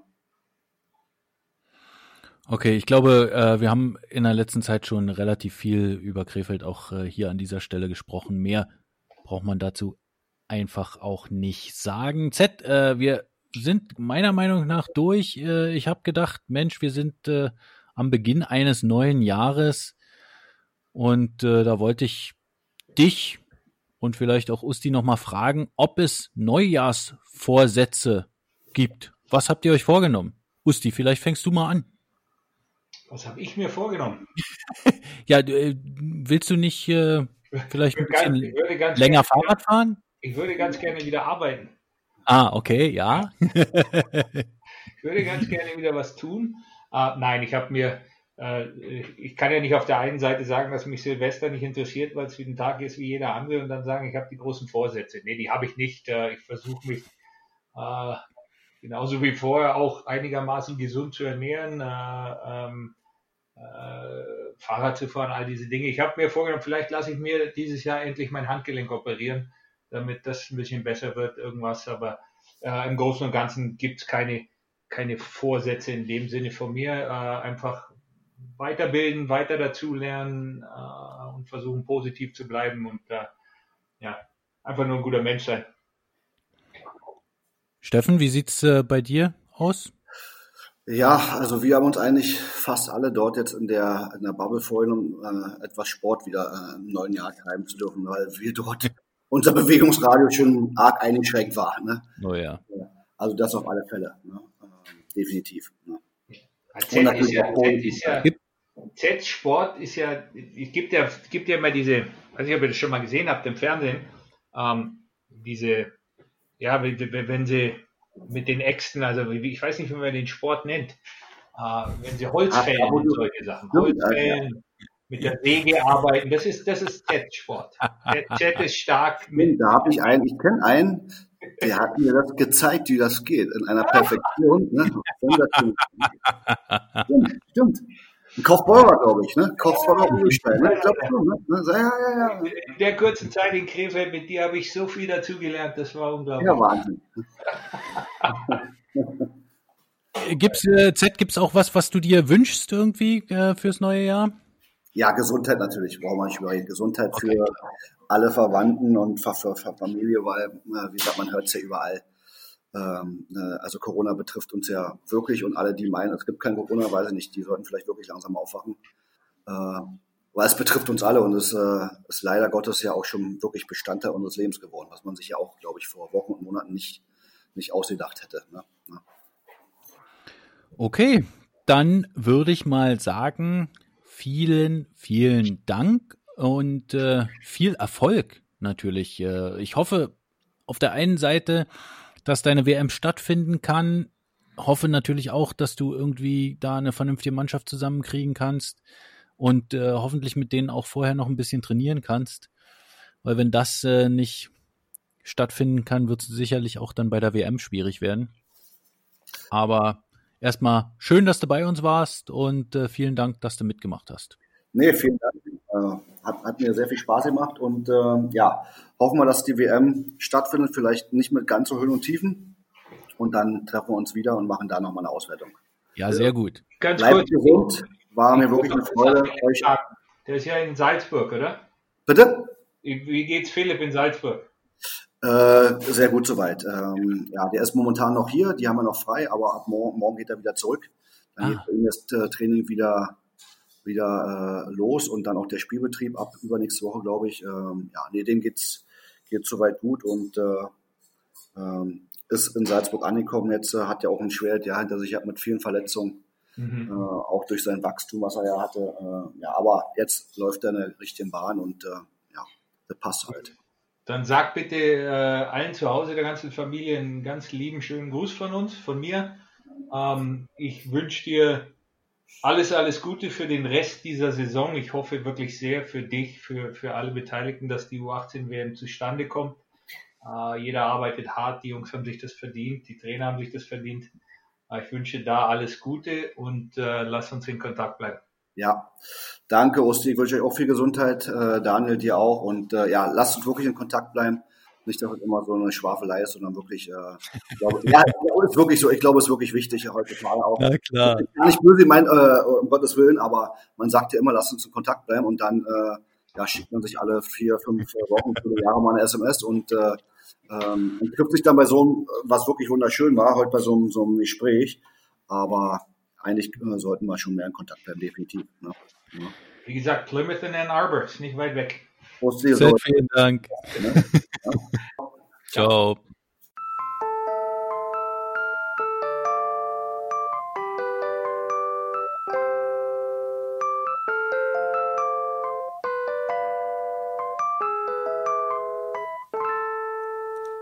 das war, war, das war hochinteressant jetzt. Also ich glaube, das Allerdings. hat wirklich den Leuten nochmal noch mal klarer gemacht, was für ja. eine wirklich Energieleistung das auch war von allen Beteiligten. Uh, und auch allen, jetzt nicht nur die deutsche Mannschaft, auch, man muss auch mal der, der ja. IHF und, und den ganzen Verantwortlichen in Edmonton und, und uh, wenn man die Kosten hört und der ganze Aufwand, der da zustande gekommen ist, um diese Weltmeisterschaft durchzuführen. Also da muss man allen Beteiligten, kann man wirklich nur Danke sagen, weil wir natürlich dieses Turnier auch als Fans und als Zuschauer sehr genossen haben. Also es war, das ist, wie gesagt, ich bin fest davon überzeugt, dass wir äh, in zehn Jahren auf dieses Turnier zurückblicken werden. Äh, A war es was Besonderes aufgrund der Situation und B äh, wird es äh, einige Superstars geben, die in diesem Turnier mitgespielt haben. Kommen wir doch mal von der von den World Juniors äh, in die DEL 2 und die Oberliga Nord und Süd. Und ihr wisst natürlich, dass das wieder präsentiert wird von Spray TV. Die übertragen nämlich alle Spiele der DEL 2 und der Oberligen Nord und Süd im Livestream. Einfach äh, unter www.sprayt.tv könnt ihr buchen. Vorher müsst ihr euch das geht aber ganz schnell und einfach registrieren. Und dann könnt ihr in kurzer Zeit euer Live-Spiel in HD anschauen. Außerdem werdet ihr zum Eishockey-Retter, denn die Buchungen bringen überlebenswichtige Erlöse für den Sport, die Liga und die Teams. Und ihr wisst es inzwischen, hoffentlich alle, und könnt es mitsprechen. 1, 2, 3, Spray TV ist das Home of Hockey. Usti. Ja. Ich fange mal mit der Oberliga okay. Nord und Süd an. Ähm, da gab es nämlich gestern Abend, wir haben ja jetzt hier am Mittwoch aufgezeichnet, ein absolutes Spitzenspiel. Und es sieht so aus, als ob die Hannover Scorpions einfach nicht zu stoppen sind. Die haben äh, gestern in Tilburg äh, beim eigentlich Serien-Oberligameister in den letzten Jahren mit 3 zu 2 gewonnen und haben jetzt schon einen ordentlichen Vorsprung vor den äh, Trappers, äh, die auf Platz zwei sind. Und äh, ich glaube, die Scorpions, äh, die wollen aufsteigen. Ja, es sieht, äh, sieht fast so aus. Ähm, sicherlich, wie gesagt, du hast absolut recht, die spielen weit vorne weg. Äh, in einem relativ, äh, in, einer, in einer ausgeglichenen Tabelle, also die, die Abstände sind jetzt nicht so gravierend, was, was die Anzahl der Spiele angeht. Äh, von daher ist, ist ihre Position ja, eindeutig äh, gefestigt. Und ähm, ich glaube, ähm, es ist ja, es ist ein bisschen schwierig, weil ich die Hannover-Situation im Augenblick nicht wirklich kenne. Es gibt im Endeffekt äh, sind wir jetzt bei, glaube ich, drei Vereinen in Hannover in der Oberliga. Nee, sind nur zwei. Nur zwei, nur die Indians und die Scorpions. Ich weiß zum Beispiel, ich, ich weiß es leider nicht, in welcher Halle äh, die Hannover Scorpions spielen. Die Scorpions spielen in Wedemark in der im, im ehemaligen Mellendorfer Eishaus. Da ja. muss ich passen, weiß nicht genau, wie das heißt. Okay, aber, aber du warst dort, du kennst es. Und, äh, ja, ich äh, weiß nicht, ob das DL2 tauglich ist. ist ja gut, DL2 tauglich ist es, wenn man die ein oder andere Halle in der DL2, DL2 zum heutigen äh, Zeitpunkt anschaut, aber es ist mit Sicherheit nicht tauglich für mehr. Ähm, Hannover war ein, meiner Meinung nach ein guter Standort in der DEL. Es war ein Standort, der uns allen auch geografisch vielleicht äh, in der Liga mit Sicherheit gut tun würde. Äh, aber ja, es ist, man muss abwarten, was dort passiert. Äh, Im Augenblick äh, Im Augenblick sind sie ganz vorne, spielen hervorragend. Man wird, äh, es ist immer ein bisschen schwer, auch was den Aufstieg angeht, aus der Oberliga zu sehen, weil Nord und Süden eben bis zu den Playoffs sind komplett getrennt sind voneinander und da ist es sehr schwer, die Leistungsstärke miteinander zu vergleichen. Ähm, äh, es wurde früher immer gesagt, der Norden ist so viel besser und im Norden ist alles so viel besser, was die Oberliga Das angeht. Und dann wurde doch immer andersrum gesagt. anders, war es andersrum, Entschuldigung, Ja. andersrum. Im Süden ist alles besser, im Süden alles besser. Und dann kamen die Playoffs und dann waren, und dann waren zwei Nordmannschaften im Finale. Also, ähm, das ist immer alles, äh, ist immer alles schwer einzuschätzen, bis es dann soweit ist. Aber, äh, wie gesagt, im Augenblick, äh, ja, im Augenblick sieht, äh, sieht äh, Hannover im Norden mit Sicherheit wie eine Macht aus. Genau, und im Süden gibt's zwar auch einen äh, starken Spitzenreiter mit den selber Wölfen, aber da auf Platz zwei und drei Rosenheim und Regensburg und die mit äh, vielen Nachholspielen noch. Ja, Also- vor allem Regensburg hat sechs Spiele weniger Ja. als Delp und äh, da, das sind 18 zu vergebende Punkte. Das ist, das ist dann wieder ein großer Unterschied. Ja, genau. Also da ist es spannend, äh, da kann man ruhig auch mal reingucken auf Spray TV in die Spiele der Oberliga Süd und mit den Star Bulls Rosenheim ist ja da auch ein sehr klangvoller Name dabei äh, und ein Team, was man sich durchaus mal angucken kann. Ja, noch klangvoller. Der Füssen, das, ist schon, das sind, äh, das sind so die, die wirklich die, ja, die früheren Eishockey-Hotbeds in, in Deutschland. Also das ist Ja. schon okay. Genau. Und Rosenheim auch weiterhin ein Ort, wo sehr, sehr gute Nachwuchsarbeit, Regensburg eigentlich auch, oder? Gemacht Regensburg wird. hat, sich, Regensburg hat sich sehr gut entwickelt über die letzten zehn Ja. Jahre hinweg äh, als Standort, auch für Nachwuchs, absolut. Ähm, aber ich weiß gar nicht, mit wem ich da, ich habe mit irgendjemandem in den letzten paar Tagen darüber gesprochen. Ähm, äh, sicherlich ab einem bestimmten Alter hast du das Gefühl, dass, dass äh, sämtliche Nachwuchsspieler entweder aus, aus Mannheim, aus äh, der Salzburger Schule oder, oder Köln oder Berlin kommen. Aber wenn du dann wirklich mal ein bisschen tiefer danach guckst, ähm, dann ist es schon, äh, wenn du, wenn du jetzt mal junge Spieler im DEL-Bereich dir anschaust, dann, dann fällt dir schon auf, dass die eigentlich immer wieder aus diesen typischen Städten kommen, ob das Rosenheim ist, ob das Landshut ist, ob das Kaufbeuern ist, ähm, ob das Bad Tölz ist. Äh, das sind also diese, diese Standorte, vor allem in Bayern, die sind schon weiter, die, die produzieren weiterhin äh, äh, wirklich äh, den, den Großteil des Nachwuchses im deutschen Eishockey, das muss man ganz klar sagen. Ja, und äh, in der DEL 2 geht's auch ordentlich zur Sache. Da schwächeln allerdings die Ravensburger momentan ein bisschen. Mhm. Ein bisschen sehr. Jetzt fünf Spiele in Folge verloren. Ja. Und Kassel läuft äh, und scheint äh, einfach nicht zu bezwingen zu sein. Vielleicht liegt's daran, dass du denen die Daumen drückst. Du hast doch auf die gesetzt, als wir mit Derek Dinger gesprochen haben, oder? ja, das habe ich ja nur wegen Derek gemacht. Ich setze auf Freiburg, das muss ich machen, wegen sonst Ach ja. schmeißt mich meine Frau aus dem Haus. Ähm, Super Überleitung. Was war denn da los? Ja. Also für alle, die es nicht mitbekommen haben, äh, die Partie des ESV Kaufbeuren gegen den ERC Freiburg wurde mit 5 zu 0 für den ESV Kaufbeuren gewertet, weil die Freiburger einen Spieler zu viel eingesetzt haben, der über 21 war. Das war wahrscheinlich Jake.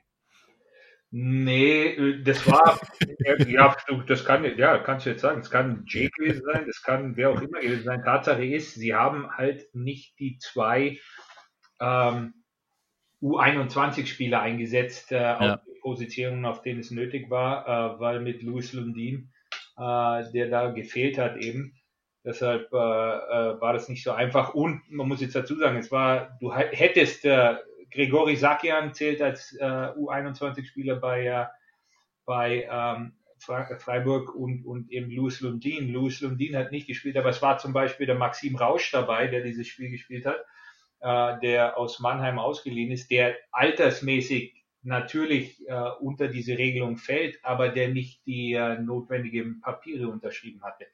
Ach. Äh, und ja, das ist, das ist in dem Sinne, es waren genügend U21-Spieler dabei, aber einer davon hatte eben nicht die notwendige äh, Papierarbeit und deshalb ist es so gekommen.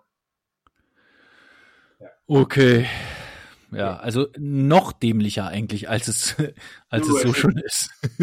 ist, ein, ist ein Fehler, der da gemacht worden ist. Äh, ähm, das Spiel wurde sowieso verloren. Kaufbeuren war in dem Spiel klar besser, muss man dazu sagen haben das Spiel eigentlich offiziell 6 zu 2 gewonnen. Jetzt ist es 5-0 gewertet worden. Äh, für die Tabelle hat es äh, keine Auswirkungen, aber es ist natürlich was, was nicht passieren sollte. Ähm, das sind Fehler, die man natürlich vermeiden möchte. Freiburg ist weiterhin Tabellenzweiter und ganz mit oben dabei, aber was du natürlich nicht willst, ist, dass du am Ende der Saison dran stehst und sagst, ich habe sechs oder, oder neun Punkte vielleicht verloren, weil ich ja äh, papiertechnisch Fehler gemacht habe. Äh, und von daher sollte man da in Zukunft vielleicht schon ein bisschen besser aufpassen. So, und äh, Jake äh, ist immer noch nicht wieder fit, oder? Jake hat kurzfristig wieder gespielt, äh, ja. hat, ich müsste jetzt lügen, ich glaube zwei Spiele gemacht, äh, aber dann wieder äh, große Probleme gekriegt äh, oder drei Spiele gemacht, jetzt wieder Probleme gekriegt, äh, fällt zurzeit wieder aus, er kriegt seinen Rücken nicht im Griff, ist jetzt in intensiver Therapie äh, für die nächste Woche und hoffentlich ist es dann, wird besser, aber ja, das ist bei ihm leider so, dass er, dass er diese, diesen eingeklemmten Nerv irgendwie nicht unter Kontrolle kriegt im Augenblick.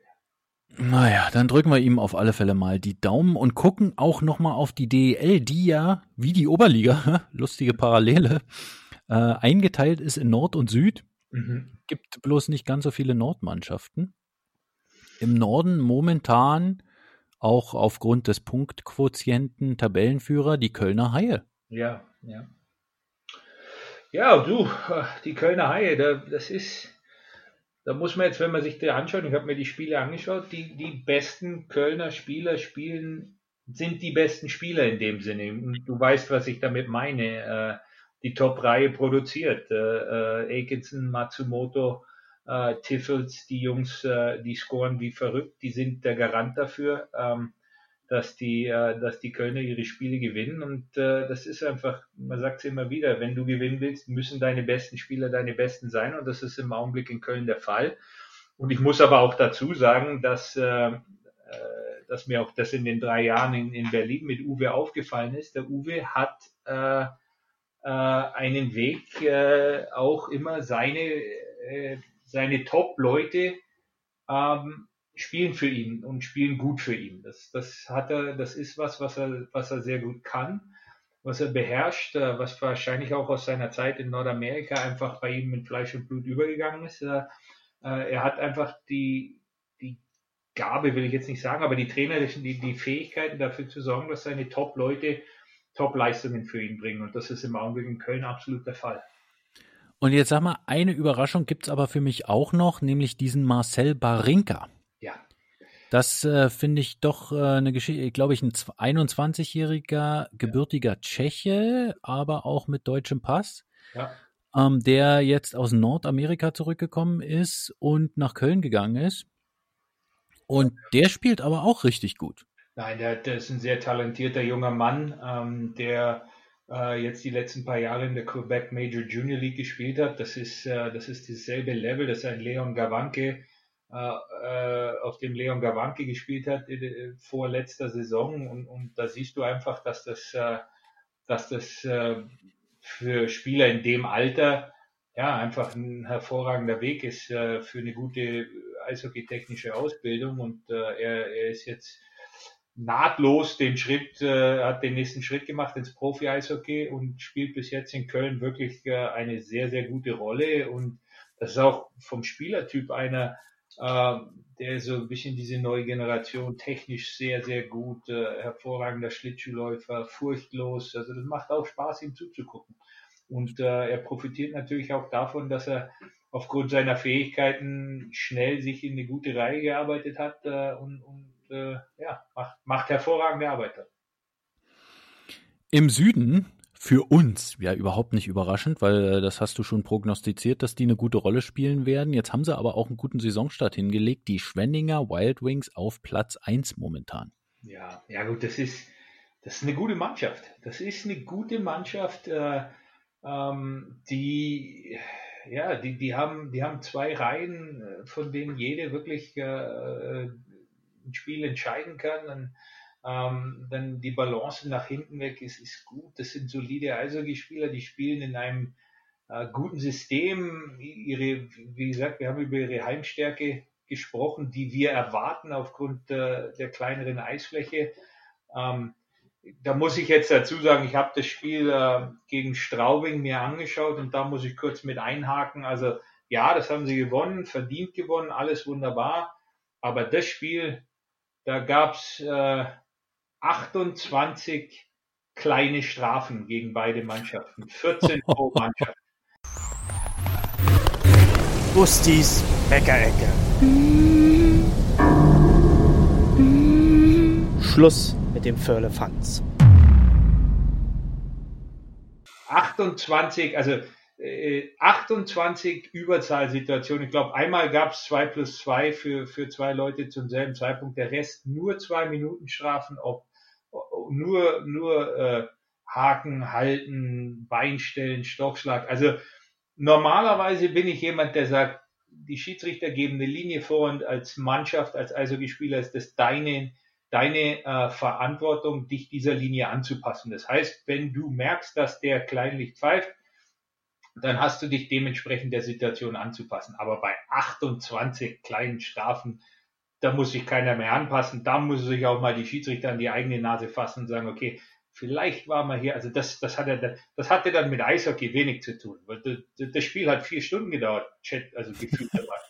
Das war, puh, das war übel. Ähm, aber, aber nichts, will damit jetzt nichts wegnehmen von, von Schwenningen. Schwenningen ist eine gute Eishockeymannschaft, äh, äh, die, die werden auch eine Rolle spielen in dieser Südgruppe, da bin ich überzeugt von. Und äh, ich muss ja sagen, äh, ich finde einen Großteil vom Schwenninger Erfolg auf alle Fälle auch äh, der Eriksson da im Tor. Oh ja, ja. Und ich glaube auch, dass Niklas Sundblatt äh, mit dem Heranholen von Gunnar Leitborg als Co-Trainer einen wirklich guten Schachzug gemacht hat. Also so einen alten Hasen sich da an die Seite zu stellen, der auf der einen Seite dann auch äh, diesen Tor, Torwart irgendwie bewerten und gut trainieren kann, weil er selbst Torwart war. Ja. Und dann aber auch so viel Erfahrung hat. Also ich finde das echt einen guten Schachzug gewesen. Ich äh, sage im Augenblick ja dazu. Ähm, mit Sicherheit äh, abwarten müssen. Ich meine, wir, wir, müssen ehrlich sein. Äh, Niklas Sundblatt ist kein unbeschriebenes Blatt in Deutschland. Und er ist in der Vergangenheit bekannt gewesen dafür, dass er mit seinen Mannschaften zu hart trainiert und die am Ende der Saison hinweg äh, sehr, sehr oft äh, äh, körperlich dann ja, Probleme kriegen. Ähm, die Schwenninger haben keinen besonders breiten Kader, ähm, können sich nicht viele Verletzungen erlauben und äh, äh, ich hoffe sehr, dass A, äh, also was heißt ich hoffe nicht, ich gehe davon aus, aufgrund von Erfahrungswerten und alles, dass der Niklas Sundblatt natürlich auch dazugelernt hat und dass er jetzt mit, mit Leitborg einen so erfahrenen ähm, Mann an der Seite hat, äh, der dann eben auch seinen Teil dazu beiträgt, dass das hoffentlich nicht der Fall sein wird für die Schwenninger. Genau, und da denke ich halt, äh, dass da der Leitborg vielleicht äh, auch mal ein bisschen bremsen kann oder auch mal sagen kann, Mensch.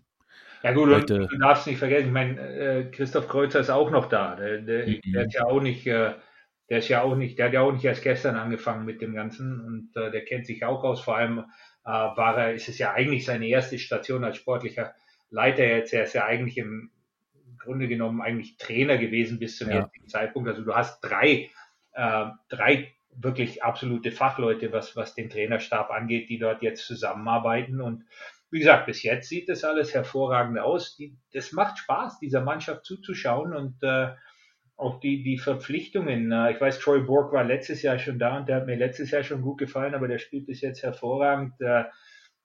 Die Spink-Zwillinge, ähm, die, das, das ist gut. Das ist einfach Das macht einfach, das ist eine gute Mannschaft. Es passt erstmal, aber natürlich, du hast vollkommen recht, man muss auch sagen, äh, es sind jeweils erst vier Spiele ja. gespielt und normalerweise ist es quasi, also erst das zweite Wochenende, was vorbei ist, äh, wenn wir bei einem normalen Saisonstart wären. Ja.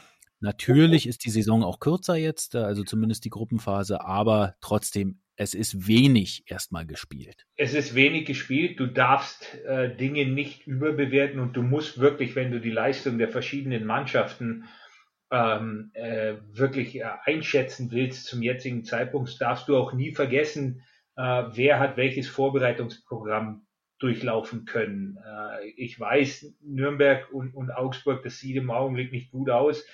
Äh, und, und es ist natürlich auch verdammt schwer. Aufgrund der Kürze der Saison darf man sich eigentlich keine Schwächeperiode leisten. Aber Tatsache ist auch, dass die äh, beide äh, mehr oder weniger keine Vorbereitung hatten und dass das jetzt wirklich so die ersten Spiele sind, die sie überhaupt diese Saison machen, nach über zehn Monaten. Äh, äh, man muss, obwohl es sehr, sehr schwierig ist, aber man muss Geduld haben. Ach, das ist doch wieder ein schönes Schlusswort. Oder Hast du ja. noch ein paar Themen, Usti, die man noch ansprechen müsste, sollte, dürfte, könnte? Hm, nö, also wie, wie, gesagt, wir könnten, wir könnten drei, vier Stunden hier quatschen über Eishockey. äh, das ja. könnten wir, aber das, nein, ich glaube, wir haben bis jetzt wirklich alles äh, besprochen. Ähm, ich, wie gesagt, äh, es ist, es ist, äh, es ist auch ein bisschen, natürlich auf der einen Seite als Fan willst du ins Stadion, das ist ganz klar und äh, das ist unglaublich äh, hart und schwer und enttäuschend, dass das nicht der Fall ist und dass das nicht geht. Ich äh, als äh, Person, die im Eishockey äh, hoffentlich auch beruflich eine Zukunft hat, äh, sage natürlich, also jeden Tag ein Spiel oder zwei oder drei. Ich bin zurzeit extrem glücklich. Ich, ich, ich bin wirklich, also ich habe jeden Tag Eishockey am Laufen. Ich habe jeden Tag die Möglichkeit, äh, was Neues zu sehen, was dazu zu lernen. Und äh, es ist, das wird nicht, es ist ja so nicht machbar. Auch äh, deshalb auch äh, vielen Dank an Magenta und an Spray TV. Gerade für das, was zurzeit geliefert wird von diesen Verantwortlichen und, und äh, dass sie so uns Fans äh, auch die Möglichkeit geben, unseren geliebten Sport weiter zu verfolgen, weil äh, wie gesagt, jeden Tag Eishockey anzuschauen für mich, das ist, äh, da habe ich nichts dagegen. Und jetzt fängt am 13. dann noch die NHL an und dann gibt's 161 Tage am Stück mindestens ein Spiel. Also irgendwann äh, habe ich viereckige Augen. Na gut, dann äh, freuen wir uns doch auch auf die nächste Woche, wenn Ben Dionys wieder zurück ist. Vergesst nicht, euren Freundinnen und Bekanntinnen und wem auch immer Bescheid zu sagen, dass es da diesen Eishockey-Podcast gibt, wenn ihr der Meinung seid, dass er euch gefällt. Äh, ihr hört uns und abonniert uns auf allen Plattformen wie immer. Und Usti, ich würde sagen, wir hören uns nächste Woche dann. Ja. Und vorher wünschen wir natürlich noch allen ein frohes, glückliches, erfolgreiches, gesundes ja. neues Jahr 2021. Ja. Und ja, ich gehe jetzt ein bisschen die 26 beweinen. ja, ja, ja. Danke, Buschi. Danke, äh, danke, danke, Buschi. Für deine Karriere. Es hat, äh, unglaublich viel Spaß gemacht. Ähm, aber im Endeffekt jetzt, äh, ich hoffe einfach nur, dass es dir gut geht. Tudarabave Lehitraot. Aus und vorbei.